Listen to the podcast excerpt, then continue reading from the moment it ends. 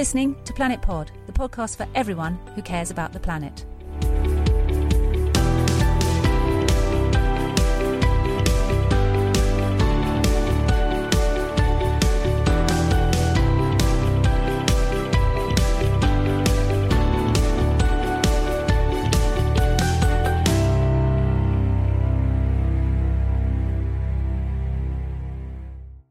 Hi, Jim. Welcome back. And look, we've got proper English summer weather now. It's cold and wet and grey, and it's raining.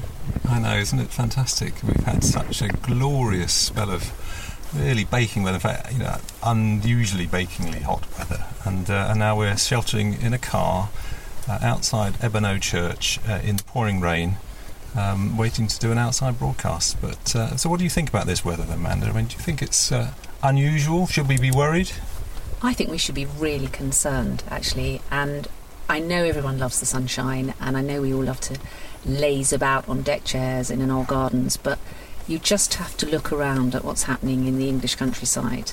Scorched fields, um, withering crops, uh, anxiety from our farmers about how small the yield's going to be this year, how the price of everything's going to go up. But it's a much bigger symptom, isn't it? It's a signal that actually our climate is changing. And if anybody needed some evidence that we need to do something about climate change, I would have said the last seven, eight weeks of scorching temperatures is probably that. Yeah, I think I, I would agree with you, and I think the concern for me is the extremes of weather. So you know, here we are, right? It's not it's not absolutely it's not a deluge, but it's raining quite heavily. But you know, we have had really uh, extremely, you know, extremes of heat, um, and I think that's what what we're being told is that that's the sort of thing we can expect to see more and more of. And I think that's the sort of thing that's going to affect people. That you know, swinging from uh, you know from 40 plus degrees C temperatures in the UK uh, to you know to flood-like conditions. Um, I think that's going to be the real concern for, for, for a lot of people. It's concern for everyone. I mean, even if you only have a small plot, I mean, just thinking about it on a domestic level, you know, your garden's really suffered, but now it's absolutely sheeting down out there, and most of this rainwater will run off. Yeah. You know, there's flooding on the roads, our drainage system can't cope, um, we're not collecting the rainwater properly. You know, we're really going from one extreme to the other, and, and that's the kind, the worst kind of climate for growing things and looking after wildlife. I mean, there's some of the sh- stories I was reading over the summer about birds jumping out of their nests because it was so hot for the birds who were nesting you know, under the Yeah. eaves, and you know, a lot of our wildlife is really going to suffer as well. So, so this is a, I think this is probably a wake-up call, Yeah. um, Yeah. something we should be doing something about. Though I have to say, I would rather it wasn't raining today. No, well, particularly given that we're going to be uh, we're going to be talking about rewilding, and part of that is uh, is actually getting out into the wild, I guess. But uh, but before we come on to that, there's, a, I, I, something I read recently which actually also concerned me, and it's it's linked to climate change. Is the fact that we're now not only are we entering probably in the next four or five years, we might expect similar sort of temperatures in the UK that we've had this summer, but also that we're you know what's happening is sort of um, if you like a positive uh, feedback loop where uh, the things which normally control the the the, the, the, uh, the heat um, and control the weather are being um, added to, and some of the some of the impacts that that are being created by high temperatures uh, are just adding to the fact that there's going to be even even hotter temperatures. So release of, sort of methane from seabeds and the inability of the sea to absorb um, um, what to act as a heat sink as well as a CO2 sink. So all of those sorts of things are a little bit depressing, aren't they? Really. So um, yeah. They are depressing, and I think that what you've just said is quite interesting, isn't it? That's about um, we've distorted the balance, so the the planet can't cope with this kind of weather because because there's so much other. You know, climate change affecting gases and, and, and impacts. So perhaps, you know, 100, 200 years ago, we'd have been able to cope Mm. with um, an extreme of heat followed by an extreme of wet because there would have been mitigating factors Yeah. built into the ecosystem um, and ways of managing it. And those are really under strain now. Mm. And that probably is why rewilding is so important. Yes. Because actually, that's about trying to restore the ecological, natural balance and allow our, our planet to recover when there are extremes, but also to cope better with the with, with the fluctuations and, and the needs of of, of, of all of the creatures that live on the planet. No, Yeah. not just us, Yeah, humans, yeah. but but more importantly, animals and plants and insects. Yeah, I'm really excited. It's going to be a really interesting discussion. I'd like to. I, I know a little bit about the, sort of the concept, I guess. Well, I think I know a little bit about the concept, but I don't know the details. So it's going to be really interesting to find out more about rewilding. Um, and I just think it'll be it'll be great. Of course, we've had a break over the summer. Um, I hope uh, you know people are still uh, keen to, to tune in. I'm sure we you know we, one or two people might have wondered where we've gone to, but I guess everybody needs a break. But we had some fantastic. Um, guests on our podcast. We've been very fortunate to have some really interesting subjects, um, and I think today's going to be, uh, you know, th- another one of those. It's an outside broadcast, so uh, everybody who's listening will have to excuse the patter of rain or the, uh, you know, perhaps even a few bird calls. That might be quite nice, mightn't it? If we hear a spotted woodpecker or, or uh, one or two other other things. Well, if the rain stops for long enough for us to be able to hear anything, that would be a joy. Um, this is a particularly exciting broadcast because it's the first of three that we're going to be doing about rewilding because it's such an enormous subject. And I think what I've learned over the um, last few months of doing the pod is that every time we have a broadcast, it immediately um, provokes a conversation to have another one. So people want to hear more about what we've been talking about, and we want to talk to more guests on, and in more depth um, on the themes that we've been discussing. So we're thinking of, of uh, refocusing the podcasts a bit, so we actually have perhaps more in-depth conversations about subjects, but then also have follow-up podcasts as pod specials and also as second second editions. So this is the first of three, and as you say, we're outside, or we hope to be outside, um, and we're actually going to be in the Sussex Wildlife Trust's Ebernoe Common, which is a fabulous area of nature reserve, um, which they've been looking after for about 30 years. So we're actually going to be outside talking to the experts and having, um, we hope, a look around at some of the rewilding in action. Yep. So uh, so we'll uh, we'll shortly be getting out of the car, um, probably donning our our waterproofs, I suspect. Uh, and we might even go and take sanctuary in the, the church, which is a beautiful church. And anybody that doesn't know this area, I would certainly recommend getting yourself uh, out to Ebernoe and the nearby Lurgashall and uh, everything around here. It's a fantastic, fantastic place just to take a walk, take a cycle, and just get out and enjoy the wild, I guess, and uh, and, and understand. Bring your wellies. Bring your wellies, yes, certainly today, and perhaps an umbrella as well. Well, we're very lucky today because we've got four really um, well informed and experienced rewilding folk. Um, uh, Tony Whitbread, who was formerly at the Sussex Wildlife Trust, and Simon Boyle from Argyle Environmental. Katie Purchase, who's been studying for a master's and is a bit of an expert around apex predators, and Helen Craddock, who has a background in countryside management.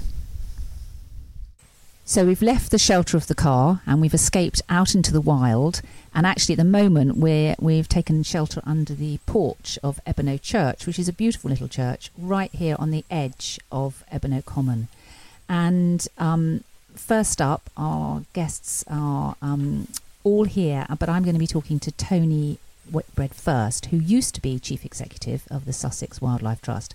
And as he says in his own words, still works there but no longer gets paid. So now he's segued into being a volunteer. So, Tony, thanks very much for joining us and welcome. Thank you. And our podcast today is really special because we've come out here to Ebernoe, which is an amazing um, rewilding site. And I'm going to ask Tony to talk a little bit about it. But I'm particularly fascinated because what you're doing here is reintroducing grazing. And of course, a long time ago, under the original Charter of the Forest, over 800 years ago, grazing cattle and pigs, particularly pannage, would have been a right of most um, local people. So commoners, the, in the truest sense of the word, would have been able to graze their cattle and their pigs in amongst the um, woods and trees. And the reason that you've reintroduced grazing here is to try and recreate some of that um, natural environment, isn't it? But Tony, can you just tell us a little bit about what Ebernoe is and how long you've looked after it and what we could see if it weren't raining? Right. So hopefully we'll have a look round soon. But here, here we are on the edge of Ebernoe Common, which is about, I think, 80 hectares in size, something like that. We've owned it for over 30 years. It used to be a pasture woodland or a wood pasture. So as, as you say, it's some, something where there was a lot of woodland, but there was also rights to cut wood and graze animals in different different sorts of ways. So it's a kind of tr- traditional sort of management. Um, but we're now bringing back that sort of management much more with the idea of, a, of as, you, as you say, a rewilding perspective. So it's not necessarily from the perspective of a um, kind of past culture of a, of a particular economic structure. It's more thinking about well, what natural processes led to what's here. And how can we bring those natural processes back again, which is actually the nub of rewilding. So we understand well what does pasture woodland look like, how does it work, how, is, how does it function, what do we therefore need to do to make it function, and uh, can we learn from it? Can we look at the species that are here? Can we learn at how we can maintain or enhance those species? So basically, Ebernoe Common is a wood pasture which is turning into a very small scale kind of rewilding experiment. That is exciting. Now, lots of people probably would have heard about rewilding, but I suspect in the context of of um, maybe reintroducing wolves to Scotland, which has had a lot of coverage in the in the media recently and is hugely controversial. But it's actually quite a complex idea, isn't it? Can you maybe just sketch out for people who are listening what rewilding means and what it is? Yes, certainly. It's it, it is actually a spectrum of activities, and I tend to think of it as well. It's the restoration of natural processes. It's trying to get more nature, trying to get nature to function for itself. The next question should be, well, what do you mean by that? what do we mean by natural processes? And it's not simply leaving things alone because we haven't necessarily got all those natural processes in place. So on the one hand, it's you, you could argue that it's the juxtaposition of two main forces. On the one hand, you've got succession, which is the tendency for trees to grow and form dense woodland, and on the other hand, you've got natural disturbance, which is the tendency to open up that, that canopy. So those two things working in opposition are essentially the two main groups of natural processes that we need to get functioning. Now, with Ebernoe Common, it was a very open sort of woodland. Um, that's most of the species here require open sort of canopy woodland. So how do you get those natural processes working so you get a natural balance, a natural dynamics, a natural moving kaleidoscope of those sorts of habitats? And how does having grazing cattle in this case um, actually open up the woodland? How does that work? In- interesting, yes. I mean, it, it's partially open already, and to some extent, the cattle maintain openness and can expand it, reduce the amount of, uh, of um, regeneration of trees, for example. We use very low intensity grazing, the idea being not to stop regeneration altogether, but to try to encourage that matrix of, of habitats. So the cattle uh, do prevent regeneration, they eat woody growth to some extent, but they're mainly grazers. In an ideal world, you'd have browsers here as well, but we don't have large natural browsers in the country. What would a large natural browser be? Something like a bison. In my dreams, one day. bison roaming yeah. free in West Sussex. Well, one day. So the cattle are keeping n- new trees, basically, or little sapling trees from growing, and that's stopping the, the canopy from getting too too overcrowded, right, and too many trees. Exactly. What else is coming alongside the cattle then? Have we got species coming back? Have we got n- new animals that you weren't expecting, or new plants that you weren't expecting? What's interesting here is we started off with a very a very uh, rich site. It's one of the richest, if not the richest, woodland in Sussex. So we can't really make it much better. Maintaining what's there is so important, and this is where some of the debate on rewilding is. Uh, often, when you have a very important conservation objective to keep something, you know, rich, then you have to have out, outcome objective focused management. With rewilding, it's sometimes better actually on, on other sites where you haven't necessarily you're not necessarily starting with the best habitat. So alongside Ebernoe Common, we have a, a, new area called Butcherland, which used to be um, used to be just ordinary agriculture, and that's perhaps more a regenerative rewilding project than Ebernoe Common is, is itself. So in those areas, we are seeing improvements. We're seeing turtle doves appear. we've seen uh, skylarks um, increase in numbers. So all sorts of things are happening in this this, this new area. Ebernoe Common um, is doing very well indeed. It's very difficult to find much more here because it's already so rich. Okay. I think this is a very good moment to perhaps widen the discussion out a bit and perhaps talk about conservation and rewilding sitting alongside one another. And I'd like to um, bring in some of our other guests. Simon, um, it'd be really interesting to get some of your perspectives on that because obviously this is a field you've been working in for a long time, and um, you know Tony's just touched on the what's the highest level of rewilding, which is very much around plant species and um, and obviously the trees and, and you know the undergrowth and things here at Ebernoe. And I'm glad to say that the rain is beginning to clear up, so we're going to go on a tramp in a minute and have a look to see what we can see. But from your perspective, the work that you're doing, can you describe about your approach to some of this difficult subject? Because rewilding isn't always seen as a benefit, is it? So, what's your experience been, and, and how have you come to, to the subject? Well, I came have come to the subject because I like to spend a lot of time outdoors, and so I go to places which are wild if I if I can find them. Um, and a good example of that is is Wild Ennerdale up in the northwest of the Lake District, um, where you had a a forest which was planted after the First World War, and it was planted as mono uh, species, Sitka spruce and some larch, in big blocks, so it didn't fit in with the landscape at all. Uh, it had very little in for biodiversity, um, and there was a realization over the years that this wasn't really very good for any anybody, or especially for nature. Um, and so, if you go there now, uh, this project um, started, I think, in about 2004. Uh, you see a very different type of landscape. You see that the conifers are coming down. Uh, they're putting, as Tony uh, referred to, um, uh, they're putting in a cattle to churn things up, and you're getting native species of broadleaf now now going there. So you see a real difference in the landscape, and it's like it's gone from a dead landscape to, to a living landscape, and it's just a fascinating uh, and really exciting area to, to go into. But is that um, is that an economic um, driver? I mean, presumably planting lots of, of, of species like you know conifers was because people wanted to cut them down and use them for wood, or because I mean, what would have been the motivation for that? And have we had to have a shift in how we approach land and how we own land and the economics behind it to allow something like that to happen? Yeah, certainly it would have been planted originally for economic reasons. I think the economics have changed, and I guess the timber isn't as valuable as maybe they thought it, it would be. Um, but I think there's a greater recognition that we need to do a lot more for biodiversity. Yes, we need to look at the economics uh, and producing things, uh, but at the same time, we're seeing a, such a steady decline in our wildlife. We need to do something about it. And if we always go, no, economics come first and nature comes second, then we're not going to be left with any wildlife at all, or very little. I mean, if we look at to the State of Nature report, the, the latest one, you know, introduced by David Attenborough, that came out in 2016, you know, we see that just about 50% of our, our native species are in steep decline, and I just don't think that's acceptable. So we need a new way of thinking about nature and our engagement with nature. Mm.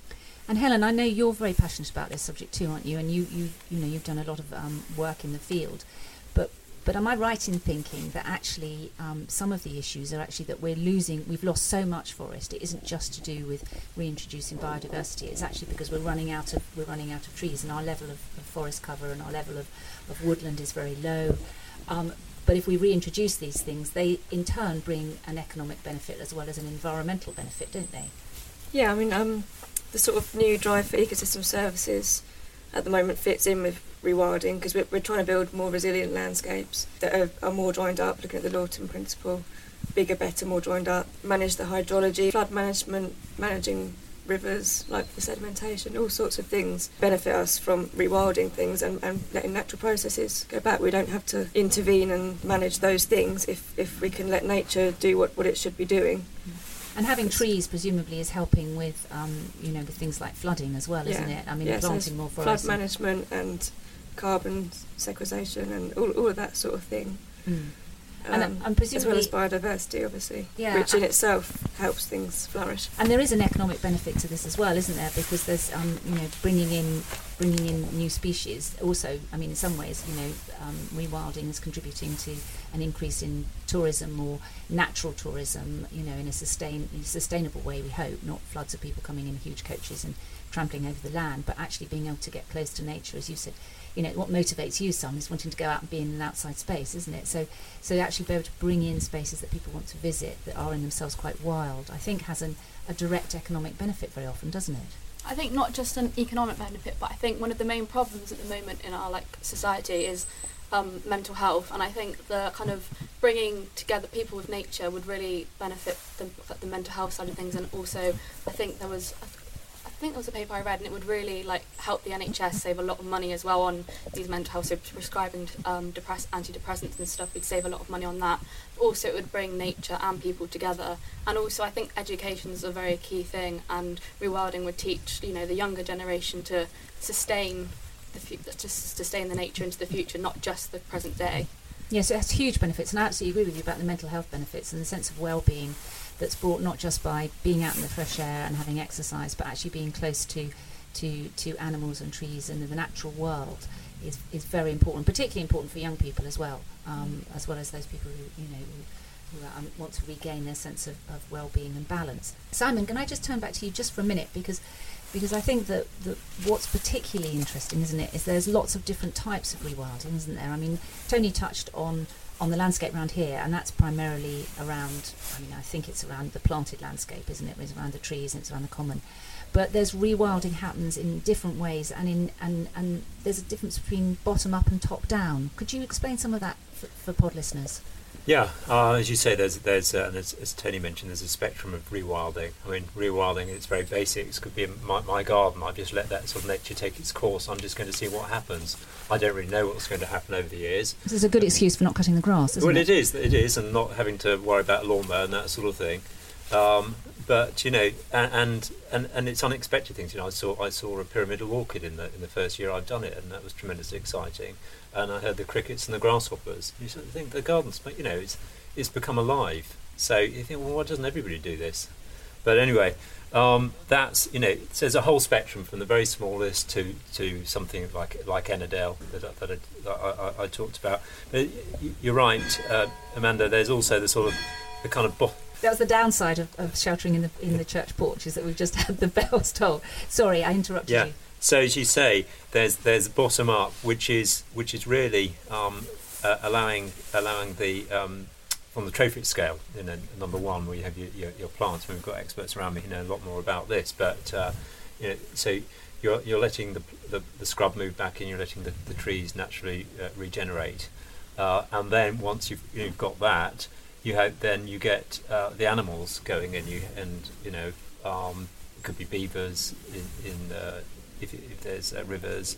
Um, it could be you know birds of prey moving in, um, etc. Um, so that's sort of that's bottom up. And a good example of this that I've been to is the is the Carrifran proje- Wildwood project in in southern Scotland. Um, and that was a Millennium project uh, where local people decided that the their local glen um, which had about six trees in it because there were goats, nothing could regenerate, and had almost no biodiversity. Well, why not just change this? So they got rid of the goats, and they replanted 600,000 trees. Six hundred thousand. Thousand. And these are local people and volunteers, and I think some people actually, I think one chap drove up from Portsmouth or somewhere every weekend, you know, just to, to replant what they think were the actual native trees that would have grown thousands of years ago, which they they looked at the pollen Um, records to, What to kind see of what. trees were they planting? Oh, I think it was uh, you know oak, uh, willow, alder, those sorts of those sorts of things, and they and they you know they had a proper plan drawn up, and, and they were all plotted on Mm. there, and they were I think around a six hundred a six year period, they were putting in about hundred thousand trees per year to have this to this wild wood. Now I, I was there in I think it was 2011, so about seven years ago, and already you know that they were fairly small trees, but they were they were doing well. But I'd love to go back there and just see how it's changed. And that's an example of kind of top, what you would call a top-down Th- rewilding project. that's a, no? that that's a bottom that's a bottom. bottom up because you're planting the trees. I mean, they could have just left it, got rid of the goats, and maybe after 100 years, you know, they they would have got the same result possibly. But this is uh, to sort of speed things up. So saying let's try and recreate it as far as we can. It's how, how it used to be there, you know, uh, hundreds and hundreds of years ago. So that's uh, a bottom up. Now top down. I think the classic example really in the world is probably Yellowstone. uh, Okay, we Yellowstone need to Park. probably bring in Katie there because this is your ex- area of expertise, isn't it? Because this is about apex predators, is that Yeah. right? And if you haven't seen it, there's a fabulous short film which we're going to put on our pod website and link everyone to about what happens in, in Yellowstone. And this is probably what people think of when they think of rewilding because this is about the big scary wolves, isn't it? This is Yes, the so they're the keystone creature. species which are sh- help shaping our, the species below them, so the herbivores and then the plants. So they are known as apex predators. So they, obviously, they're the big wolves, the the big tigers, the, uh, like big carnivores that eat the herbivores below them and then influence the plants. But one of the main problems I think that people are seeing with this is the human predator conflict. So they know the kind of the Red Riding Hood story where the wolf the wolf eats the people. Do you know what I mean? And I think people need to kind of overcome that to be able to open their their like eyes to rewilding. So one of the main limitations of it as well is the Dangerous Wild Animals Act, uh, that was made in 1976, which is obviously quite some time ago. So I feel that that, that needs to be really updated for us to be able to um, allow rewilding to happen with the apex predators. Okay, so dangerous. So just to go back to Yellowstone, so those people who don't know, they introduced some wolves. So yeah, they introduced the wolves, and the wolves were known to have an effect on the elk number, so and also the elk behaviour. So elk were not going to places that they knew the wolves were because they felt that they were vulnerable. And then from this, also beavers were introdu- reintroduced, and they, well, the will- willow was also forming from the elk not eating the willow as much, and then this introduced beavers, and then from there. Um, other species such as birds were also notably increasing because the willow created more and more habitats just from the wolves being introduced and the elk not eating as much of the willow and the So I don't know how on. many wolves they introduced. I mean, I don't know. It wasn't huge numbers, was it? Do we? I think it was like 140 to start with, but they have been declining a bit over the years, and they've kind of fluctuated around kind of since 2015. They fluctuated around that 100 mark. Right. Uh, but that was enough to to to eat the elk when they needed eating, um, poor old elk, but also to change their their grazing patterns, wasn't it? Yeah. So they moved to different parts of, of So they wouldn't go to areas where they felt vulnerable, where the Yeah. wolves would be as well. And then this this allowed the willow to kind of grow and other species to thrive in that area. And then obviously this brought in more species such as the beavers yeah. and then And I think the bears came back as well because there were more trees and there were more berries, and the bears were eating the berries. Mhm. And and you got um, birds of prey coming back because they It's- were feeding on the carrion that was left over by the wolves. It's known as a trophic cascade, so cascade of events happen due to these wolves being introduced. Yeah, including I think I, I, I saw that the actual course of the river changed because um, because the the new growth meant that the riverbank sides were, were less vulnerable to erosion and the river was more static and it meandered less. So the river changed. So it's extraordinary, isn't it? The introduction of one species um, in a controlled way can have that impact on on a whole environment. Eh, Tony, you wanted to come in. Yes, I mean that's one of the uh, very interesting things about rewilding. Um, in in Britain, we're generally looking after small nature reserves where we have a clear objective to meet because we don't want to lose things. We need to maintain at least what's there.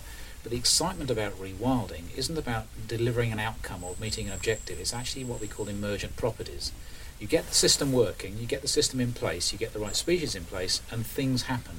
You don't necessarily necessarily know what they are. Things will emerge. And sometimes what emerges is far more exciting than what you possibly could have planned for. And we're finding that increasingly, even with small. I mean, Ebernoe Common is on the edge of being a rewilding project at all, but we're still seeing things emerging, things happening. We didn't necessarily manage for these things. Even more so down the road at the Knepp Estate in the middle of Sussex, where there's a larger rewilding project being done by, by Sir Charles Burrell. Um, that's much more about emergent properties. Now, he didn't manage for purple emperor butterflies, but he's got the biggest population in Sussex. He didn't manage for barbastelle bats, but they still appear on his site. He's getting nested red kite, for example. Uh, they, that wasn't planned for. These are all emergent properties. And I think this is the key thing, the key excitement about rewilding, is that uh, you get the system working, you get the system in place, and then things happen, exciting things happen.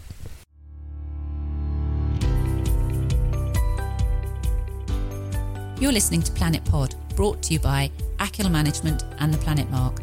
Do get in touch with us. You can tweet at planet underscore pod or visit the website theplanetpod.com where you can subscribe to the pod and download earlier episodes.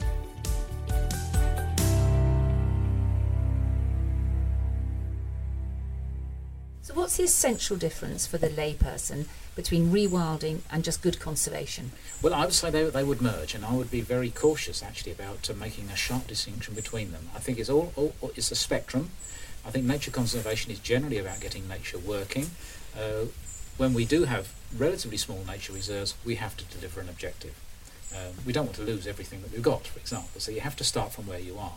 But rewilding, I think, is, is this thing about building the system and letting it, letting it run rather than working towards an outcome.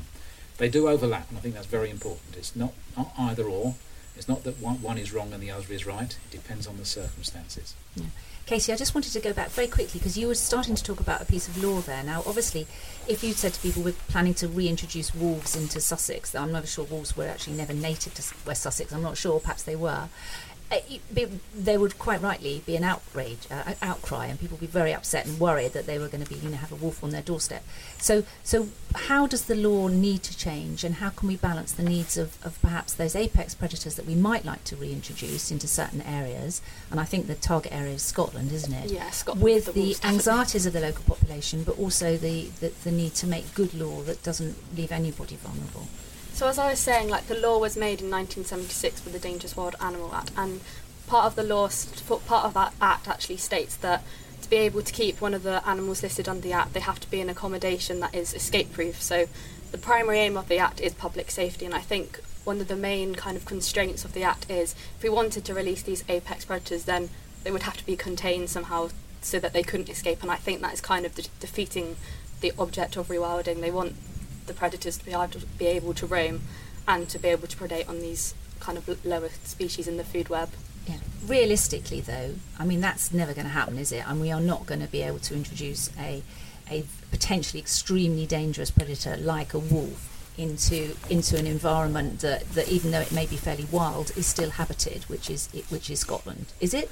Well, I think there are a lot of people saying that it is possible. Um, I uh, took part in a, in a book called Wilderness Protection in Europe, and we had experts from, from all over Europe um, discussing this at Tilburg University. And the consensus is no, it, it is it is possible to have wolves in most of Europe in the in the right areas. Now, Now, certainly in in- Scandinavia, aren't they? yeah, but also Germany, in, it, in Italy, you know, Spain. Um, and I don't agree that they are really dangerous uh, animals. Um, if you look at Yellowstone, there's not one incident of anybody being killed by, by a wolf. In- in all the Big area, Yellowstone, not quite perhaps as inhabited as bits of Scotland. Um, well, Not you, sure. you know, if you go right up the northwest, um, maybe it's it's not. Uh, there's possibly I haven't done a population comparison between northwest Scotland and, and Yellowstone, but you know you get a lot of tourists going to Yellowstone. Mm. Um, and, and and the thinking is it, it should be perfectly possible to have wolves right up in, in Scotland, say certainly in the northwest uh, west uh, area. But the law is not helping us do that. Um, Katie referred to this Dangerous Wild Animals Act, and you can't possibly have a sort of thirty thousand acre estate and put a, a big a big fence around it. I mean, you, you do have deer fences. The whole point is is you allow allowing animals to, to roam, so you can't fence them on. So what we do need are laws that are fit for purpose. We need to recognise the importance of rewilding in this country and make our laws fit the ecological realities, which we're not doing at the moment. I mean, we're looking at you know legislation sort of 40 years old, so we need to really. When we're getting good policies coming into, into Right. force now, we're getting the 25-year plans, so we're much more forward-looking than we have possibly ever been. We need to start making uh, the laws fit the policy. So I, I'm hoping that this will happen over the next uh, few years. Yeah, and there's a very big push from from UKELA, which is the UK Environmental Law Association, Yeah. to, to tackle this, isn't there? And actually, we're, we're delighted that our second programme on rewilding is actually coming from the Wild Law Conference. So I'm sure we'll be talking more about that. But I think Tony, you wanted to come in, and I wanted to just catch up with Helen Yeah, well. just, just, just very briefly, I think about the actual, actual risk from wolves. Now, there are various issues about wolves which we have to be addressed, but uh, this, this issue about risk, uh, the risk of, to humans from wolves is vastly overstated. We need to look at the other side of the equation. There are more deer in the country than ever before in history. Th- there are so many deer here that they cause many road accidents. Now, a lot of those road accidents are fatal to the people in the car. So you're more likely to be killed in a road accident caused by a deer than you ever will be from a wolf attack and wolves will reduce the the, uh, the number of deer and the way they behave. Yeah, and I mean, I, I, you know, I think they're beautiful creatures and they're incredible, and I, I'm not sure I'd be that distressed if wolves were brought back. But I know that there will be a sense of anxiety amongst the population. So part of what we need to do, I guess, is to educate the population and the, and the general public and, and ourselves, and, and particularly our young people, about the benefits of rewilding and understand the relationship between predators. And, and perhaps part of the problem has come that we have a very um, slightly, I don't know, simpl- simplistic view of animals. We're very, you know, we, we always look at all the cuddly bunny rabbits, and you know, people have a very um, emotional attachment to animals, and perhaps view animals in a way that isn't necessarily um, appropriate because we anthropomorphize them, don't we? So, so maybe that idea that you can reintroduce, um, you know, predators across all of the food chain, and actually explain to people that you know that animals do feed on other animals, but that is actually seen as quite a, a tricky thing to get into the into the system, isn't it? That's a tricky educational concept, I suspect. So schools where they're keeping bees, perhaps we should try and encourage them to, you know, perhaps start keeping pigs, and then the pigs go off to be slaughtered, and so people really understand how the food chain works. But but that's something that I think might be some way off. But Helen, you're coming to it from, from a legal perspective as well, aren't you? Because you're a member of, of UKELA. So Yeah. um, um, do you, ha- what hope do you feel there is for, for changing the law? Um, I think changing the law does fit in quite a lot of what you're saying, really about changing attitudes and education. I think rewarding people first and attitudes is is key. Um, maybe using tools such as ecosystem services or um, animals such as beavers that people are actually they like, um, so that we can see how it benefits us as well as um, you know nature. Because people people don't seem to realise always these days how much they rely on natural processes and nature. And now with climate change, we're seeing more and more the effects of, of things not working, and people begin to listen. And I think once you've changed that attitude, then the other things fall into place a bit easier.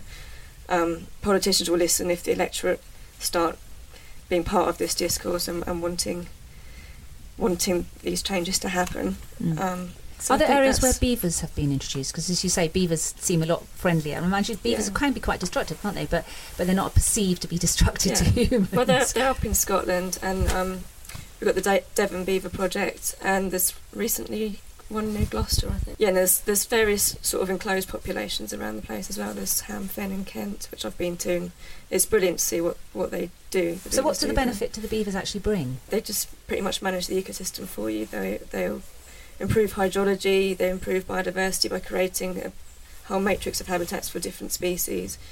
I mean, in Yellowstone, that's part of what the wolves have done, is because the wolves are actually, which are a, a keystone species themselves, they've um, basically helped encourage another keystone species, and that's why the effect's been as big as it is. I think probably. Yeah. So the so the beavers are helping to keep the rivers rivers healthy, and but but I'm, a lot of people would think that beavers are dam builders, aren't they? You know, we've all seen Lion, Witch, and the Wardrobe with Mr. Beaver. Um, they they build these huge great dams, so presumably do, doesn't that just create flooding? I mean, are they a flooding hazard? Yes, it's interesting. That's a good question. The Devon Wildlife Trust is one of the groups who's been very fundamental, I think, in getting beavers uh, reintroduced into, into, into England. And uh, they had a beaver population which sprung up from somewhere, we don't know where. But to make it acceptable, they surrounded this with very, very careful monitoring. So they look very carefully at what beavers actually do in a real landscape. Uh, and they can plot what happens to the water going in and coming out of the catchment where the beavers are and they've found enormous amounts of benefits created by beavers in a catchment. They make the landscape much more complex. So as you said earlier, they create a lot of a lot of they do create dams and they do divert small streams. They do make ponds and, and ditches and so on. The net effect of this is that it slows down water. Now this is what we're trying to do throughout catchments, throughout the lowland Britain, is to slow the water down to reduce flood risk. So beavers do that automatically. By slowing the water down, they also catch sediment, so they reduce sediment build up. Okay. By doing that, they also reduce pollution. They also build up other populations of other things which have other effects. Such as So- otters. Such as otters, yes. Yeah. If you want otters, you can reintroduce beavers, and then you get the perfect po- perfect area for otters. So it's a it's a, an example of a keystone species, a, a, a species that really has a major driving effect in the landscape. So so beavers have been a real really interesting success story. When properly monitored, you can see exactly what's happening. Okay. And how how easy are they to reintroduce? I mean, you know, do, do they are they like rabbits? They reproduce very quickly, or does it take a very long time? Do you have to introduce the pair and then another pair? And are they territorial? I mean, what would be the what would be the process of introducing It's the one of beaver the, population? one of the most well-researched mammals in, in Europe. Um, the work has been done through every other country in Europe, and now increasingly we're doing it in Britain as well. So we so we know how to do this. Uh, they're, they're not the easiest things to introduce, but they're not the most difficult either. Uh, there's a well-known process. There's a well-known process of how you monitor them, how you make sure you minimise their more damaging effects. Uh, Mm. you actually have strategies for when they end up in the wrong place. So all of this has been done elsewhere. Um, and so there's a good, well-recognised process of how to reintroduce beavers, and generally speaking, it's successful. So that could be reproduced in this country relatively easily. But there, and there wouldn't be any legal barrier to that. Just going back to the conversation we were having just a few moments ago, I mean, there's no laws that would, would make it difficult for us to reintroduce beaver populations. Well, you need to go through a, through a licensing process, and uh, and the government at the moment uh, seems to be welcoming the application of license for licenses. That's fantastic. So, a lot of what we've been talking about has been very positive, but there must be some downsides to rewilding because there's always a downside to everything, isn't there? I mean, what would be the potential pitfalls or downsides to a rewilding project? The, way I see it is that uh, uh, there can be downsides, and quite often when you find a downside, it's because you haven't understood something. You're trying to reintroduce a process and you've got it wrong. Um, rewilding is sometimes mistaken for simple abandonment. Uh, one of the worst problems we have in this country is often neglect of habitats that require some sort of management. Yeah. It means you, we don't understand it properly. Now, originally, those, those habitats would have been managed by natural processes. And if we leave them alone now and they decline, it means we haven't got the natural processes in place. So things like overgrazing and Yeah. to, uh, large populations of deer, big populations Yeah. of you know rabbits and foxes and things that actually dis- destroy the landscape. Or, or undergrazing. Uh, one of the biggest problems in the southeast at the moment is actually overshadowed dense woodlands. Um, so that's co- that's possibly one of the drivers for some of the losses of woodland species in the, in the, in the lowlands. So, you know, so there's overgrazing, which is massive in the uplands, but there's also possibly undergrazing or the wrong balance of grazing. There's all these things that can have an effect. So if something's going wrong, it means we don't understand something. Okay. Uh, we need to do something about it, maybe introduce a different process, or maybe have a proxy for natural processes. And that's where domestic grazing comes in. It's not wild grazing, but if you haven't got wild grazing, then that's a rationale for having domestic grazing.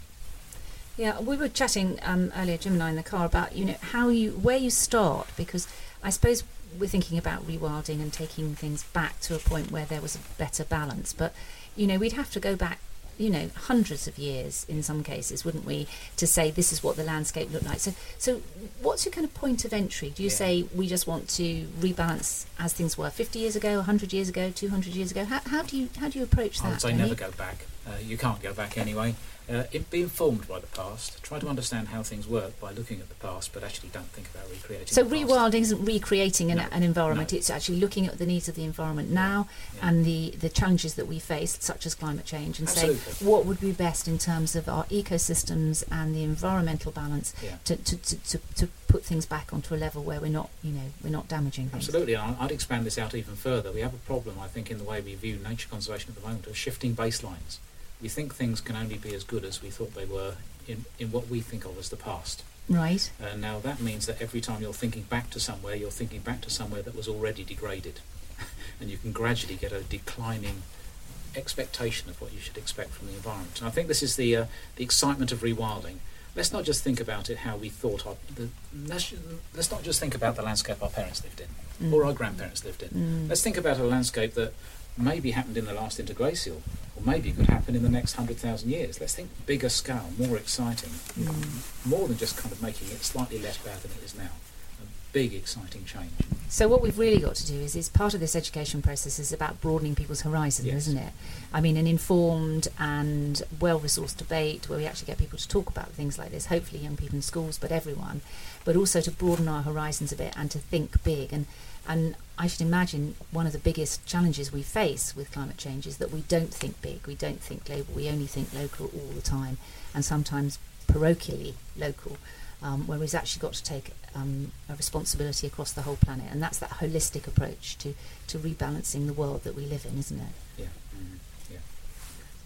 One of the things we're always trying to do on the pod is say that actually, um, purpose of our podcast is it's for everyone who cares about the planet, and this isn't just people who are fortunate enough to live in you know rural, beautiful rural surroundings such as the one we're sitting in now, um, but the majority of us who live in towns and built-up areas. What are the opportunities and chances for bringing in some of these rewilding and understanding our environment a little better into an urban environment, Helen?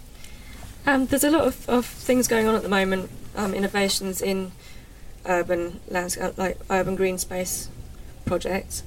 Um, lots of people focusing on rain gardens and they call them sponge cities, which is a very similar idea to rewilding in that it's looking at putting the functionality back into, you know, like storing water, making sure systems are working properly for people and for nature. What's a sponge like- city? Is that growing it's, things, or it's, is that it's like making sure you store water and oh, so like all within grey the city, rainwater, and, and also, I mean, as part of that, growing food in cities and um, green roofing. There's a lot of really cool work going on at the moment. Yeah, we've had a number of guests on the pod recently who've been talking about rethinking urban spaces and Yeah. green walls and cities and rooftop gardens and Yeah. and having a new approach to urban planning to allow for for you know the, the natural environment to, to, to be encouraged back Yeah. into the cities. And it, it's, it's also part of rewilding attitudes, I think, and also looking at it like re- rewilding as an opportunity rather than looking at traditional management, where we're, we're like you say, picking a, a point in time and trying to keep it that way. Rewilding on a, on a scale that goes from those nature reserves out to farmland, out to urban areas. If you see it as a whole dynamic thing, you're creating something that works the way it might have once worked, but it's adapted to the, the modern landscape because you, you can't recreate an old landscape when it's full of people and towns and mm, you need something buildings. that functions that way but isn't yeah and you come up with surprises as well and you like like Tony said you you, you do rewilding things and rather than what was in the textbook example of what will happen um, you you find out something else is good for this species or and it, it doesn't have to be looking at just traditional so doing stuff in your garden doing stuff in the town doing stuff on farms it, it all just fits into a whole landscape Mm. view And the thing about cities is that, that a lot of the research that, that has been done, and we, we certainly had a guest on the pod recently who was talking about this, is that there is a very strong link between the urban environment we live in and our mental um, health and our mental well-being. Um, and actually, very often urban environments are isolating, and that's very poor for mental health. And what we need to do is we need to try and recreate those senses of community in the urban spaces we occupy, in order to support people who may be feeling isolated or um, or, or, alone, or, or, or, particularly elderly and frail populations. But all of us are, are prone to, to loneliness. And there is a very strong link, isn't there, as you were saying earlier, Simon, between you know, rewilding and the natural environment and our own sense of, of mental well-being and our health. Yeah, I mean, I think that was a, a, a, point that Katie was making, and it's a very important point because, you know, we are we're animals and we're designed to be in nature, and that's how we operate. Uh, and if you take us away from green spaces and nature and put us in kind of concrete concrete rooms and, uh, and an environment, you know, we get depressed and our well-being goes down, both our physical and our mental. And there, there's a lot of work that's now been done to show the, the um, these links between mental health, well-being, uh, and and nature. So we need to do much much more to get people into nature, whether that's out into you know rewilding projects, places like Carrifran that we've talked about at, at, at the very best, or in or just in their you know in their local urban environments, as Helen was saying. So we have m- more green space, and when we when we plan our cities, we need proper green space. We need it for nature as much as people, but the, the two go to, together. So it is essential. I think now that um, uh, the, the, NHS and Public Health England are starting to appreciate the financial benefits there'll be of this. Now, apparently, for every, and this comes from Dr. William Bird, who's one of the, the top um, thinkers in this in this field. He, he's a GP that specialised in in uh, in, in um, nature and well-being. Um, but for every pound that is spent on what they call social prescribing, that's getting people out into into the outside world. It's getting them to work on allotments, go for walks in the countryside. For every pound you spend on that, you save uh, the NHS nine pounds. I mean, I've talked to a number of GPs, and you know they get into this thing that people get depressed. They they give them the antidepressants, and they come back week after week, and then it just kind of goes on, and, and nobody really improves. And that can't be a good a way of treating patients. So we need to be far more imaginative. We need to look at the power of nature and it will be better for everybody. It will be better for our mental health, it will be better for nature, and we'll save a lot of money. So it just seems to me, why wouldn't you want to go down that route? Yeah, people, place, planet, better for us all. Yeah. And actually, that's that's a lovely segue into to the next um, part of our podcast today because we are actually going to get out there and have a walk on Ebernoe Common, and we're going to ask Tony to point out some of the things that we hope we're going to see. I suspect we probably won't be seeing bats, and but um, we hopefully will be seeing some some insect life and some bird life. Um, and uh, now the rain has stopped, I think we're going to um, put our wellies on and go for a tramp. We've come out to a clearing in the wooded area on Ebernoe Common, and I'm looking around and I can see some very tall trees and also something rather strange that's a little wooden structure halfway up one of the trees. Tony, what's that? Right, well, this, this is an artificial bat box. Uh, Common is one of the most important sites in, in Britain for, uh, for bat species. We've got more or less every species it's possible to have in this part of the country uh, in Ebernoe Common. And one of the really rare species is Barbastelle bats, and they like looking from the clearing into the into the wood. They like this sort of structure, very very dense, um, holly holly undergrowth with birch beech trees growing out of them, uh, with all sorts of places to roost, all sorts of different structures that, bats can roost in. But this sort of structure looks like it's permanent, looks like it's always been here, but actually it's a feature of very, of a very dynamic habitat. So this a long, long time ago, a couple of hundred years ago, this would probably have been much more open and in the future it may start to degrade. So you've got this moving matrix of trees forming really quite dense groves and then opening out again to a more open habitat. So you've got all those patches working here, and, and what's helping what's helping that, helping drive that, is is the cattle. Uh, so if you get the cattle and the grazing right, maybe helped with some conservation volunteers as well, because we don't happen to have any mammoths or elephants or bison. Uh, so we don't Yet. get the yet we don't get the big kind of disturbance features, but we do get the, the cattle helping to keep that matrix moving. So you, you need a certain level of openness, a certain amount of really quite dense woodland, uh, and everything in between, and that's actually what supports the most diverse bat population. You mentioned volunteers just then. Um, at the Wildlife Trust, you do need volunteers, don't you? Yes. So if people are interested and they live in this part of the world, or wherever you are, actually, there'll be a Wildlife Trust that you can get involved in, won't there? Absolutely, yes, and we've all got our own um, websites, and that's probably the best way to contact us. Yes, we have about 400 volunteers. This particular site has got a very loyal band of people who, who do the jobs that are missing, where we haven't got the all the natural processes. They do try to try to keep the wood moving, that, that dynamic process working. So yes, all of our nature reserves have uh, have volunteers, and we have volunteers doing other things as well. Yeah. So if you are interested and you'd want to volunteer either, you know, here with Sussex or, or wherever you are in the country, just check out the pod website because we'll put some link details on our site so you can find out your local wildlife trust and volunteer because that will be good for you and it'll be good for our planet too. So Tony, our walk now has taken us to a very different part of the common and we're in a much more open area. So what is it we're looking at here? Right, well, we're in one of the glades in Ebernoe Common. These used to be much more extensive, threaded all the way through the through the site. And in fact, it was the disappearance of this sort of feature that was really worrying us uh, quite, a- quite a few years ago. If we look around, it's it is one of the most diverse areas when it comes to the flora. There's just masses of different plants here.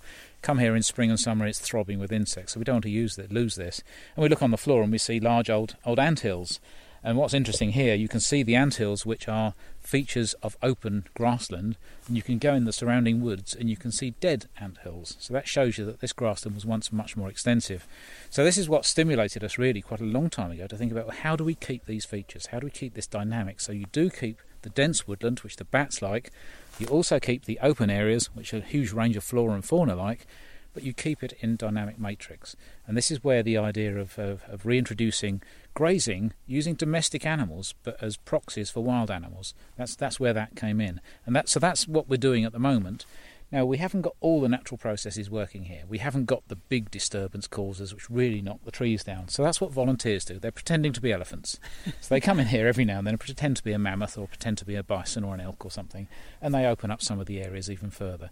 But the cattle essentially, if it wasn't for the cattle over the last decade, this area would have gone, and with it all the flora and fauna that relies on it. Well, that would have been a real loss because it is absolutely beautiful. And I'm looking around, and you know, there's a huge area around me when we've got little shrub trees, but we've also got lots and lots of things, thistles, and were it not raining, we probably would have had flowers. Um, and I can see, you know, blackberries growing, and so it's a fabulously rich and inviting space. And I can imagine that small mammals and large would would would like to to, to be here. It's the interaction between these open areas and the dense areas that's so important because we often forget this. We think of things as being either woodland species or open gr- ground species. Nature doesn't work like that. There are some species which we think of as dense woodland species, like some of the some of the uh, the beetles, the wood boring beetles. We think of them in, in old trees. Well, actually, another part of their life cycle, they need nectar sources. And those nectar sources grow in these sorts of areas. So even something we think of as an old growth species requires open habitat as well. Yeah, and that's what we've got here. We've got this the variety of habitat and the opportunity for those species to come out of the woods and do a bit of, of nectar gathering and go back into the woods. So it really is a very spectacular place. So we were just in a glade um, where you'd been talking about how the um, introducing cows had actually kept down the, the vegetation and actually created that open space. And we've walked around the corner, and here we have four very beautiful looking cows. Tony, what are they? Well, the, these are British white cattle. Um, they're, I think, one of our most attractive cows. Actually, they're basically pure white with black ears, black noses, and black eyes. So they look very pretty, and they're and they're pretty rugged breeds, which is why we chose them.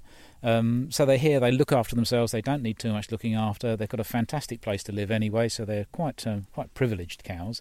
We do have what we call in Sussex lookerers. That's people who come and look at our cows one, at least once a day just to make sure they're okay.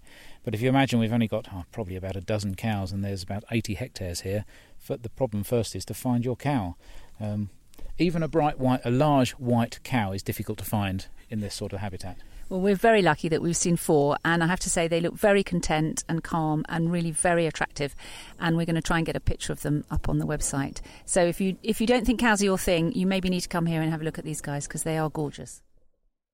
So Tony, every time we turn a corner, we see something new and interesting, and we're standing by a hammer pond now. And I have to say that was a completely new one on me.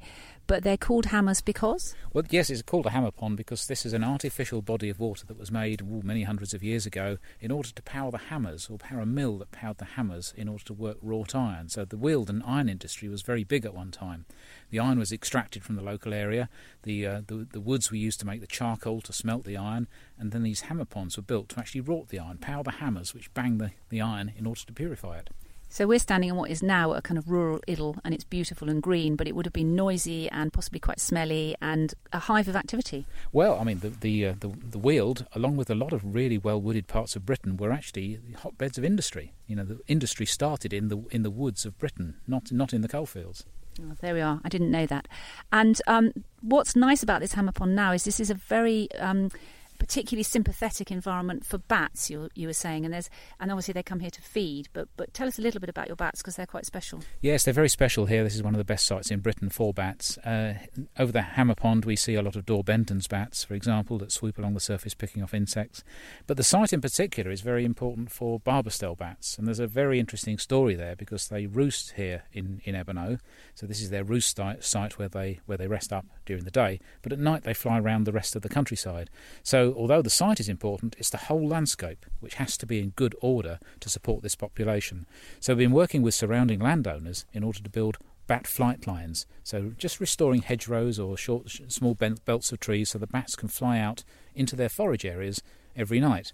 Now that's a nice example of how an ecological network actually works. It's a network for nature. So th- these bats, yes, they require important sites. But sites alone are not enough. You need the whole landscape to work, and this is an example of how you can encourage it to work for one species in particular.